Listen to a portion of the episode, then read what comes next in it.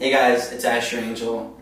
I'm super excited to connect with you guys in this time of universal need.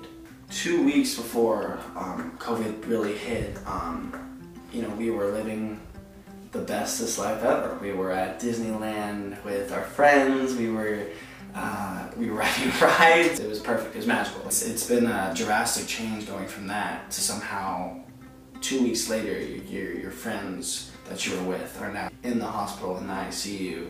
It feels like a uh, like a, bad dream or like a, a, movie. So that's been kind of challenging uh, for me, and you know, not knowing you know if they're gonna be okay, and you know, it's scary as hell. Waking up to the news every day and seeing all these deaths and people um, losing their beloved ones, it's it's just so hard, and really do hope that we do get to go back to some shape of normality. Uh, the one thing that I do know is that we're gonna get through this difficult time um, and we're going to come back even stronger.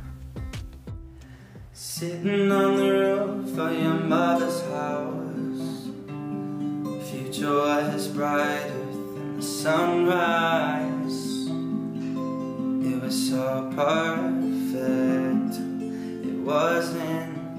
Sister texted me why I'm not around, debating if I should tell her why. Fitty, fitty, it'll make me feel better Did it happen more than once? Was it random?